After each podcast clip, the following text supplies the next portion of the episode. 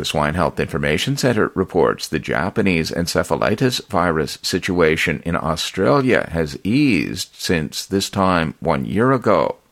I'm Bruce Cochran, and this is Farmscape, produced on behalf of North America's pork producers. I'll be back in a moment. For computer data file recovery and repair, visit filerepair.net. That's www.filerepair.net to rescue your data. Results guaranteed. The Swine Health Information Center's 2022 Progress Report, approved by the Board of Directors last month, updates the Japanese encephalitis virus outbreak identified in Australia in January of last year.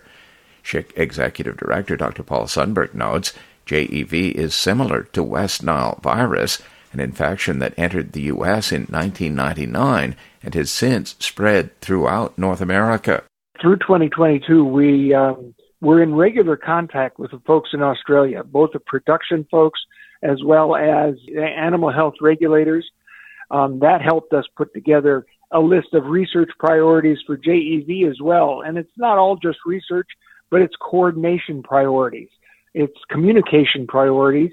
We have calls with the Australians scheduled to talk about research and coordination priorities currently they are in the midst of another round of very intense weather, a lot of rain because they're in their summer even though we're in our winter. So for this year now so far in this rainy season that they've had, they have had a lot of rain just like they did in January of 2022, but so far they haven't seen the breadth of outbreak in their pig herds that they saw January of 2022. They're doing a lot of surveillance and a lot of monitoring, and they've done a lot of planning, also research, and um, we're anxious to learn their lessons to see the progress they've made.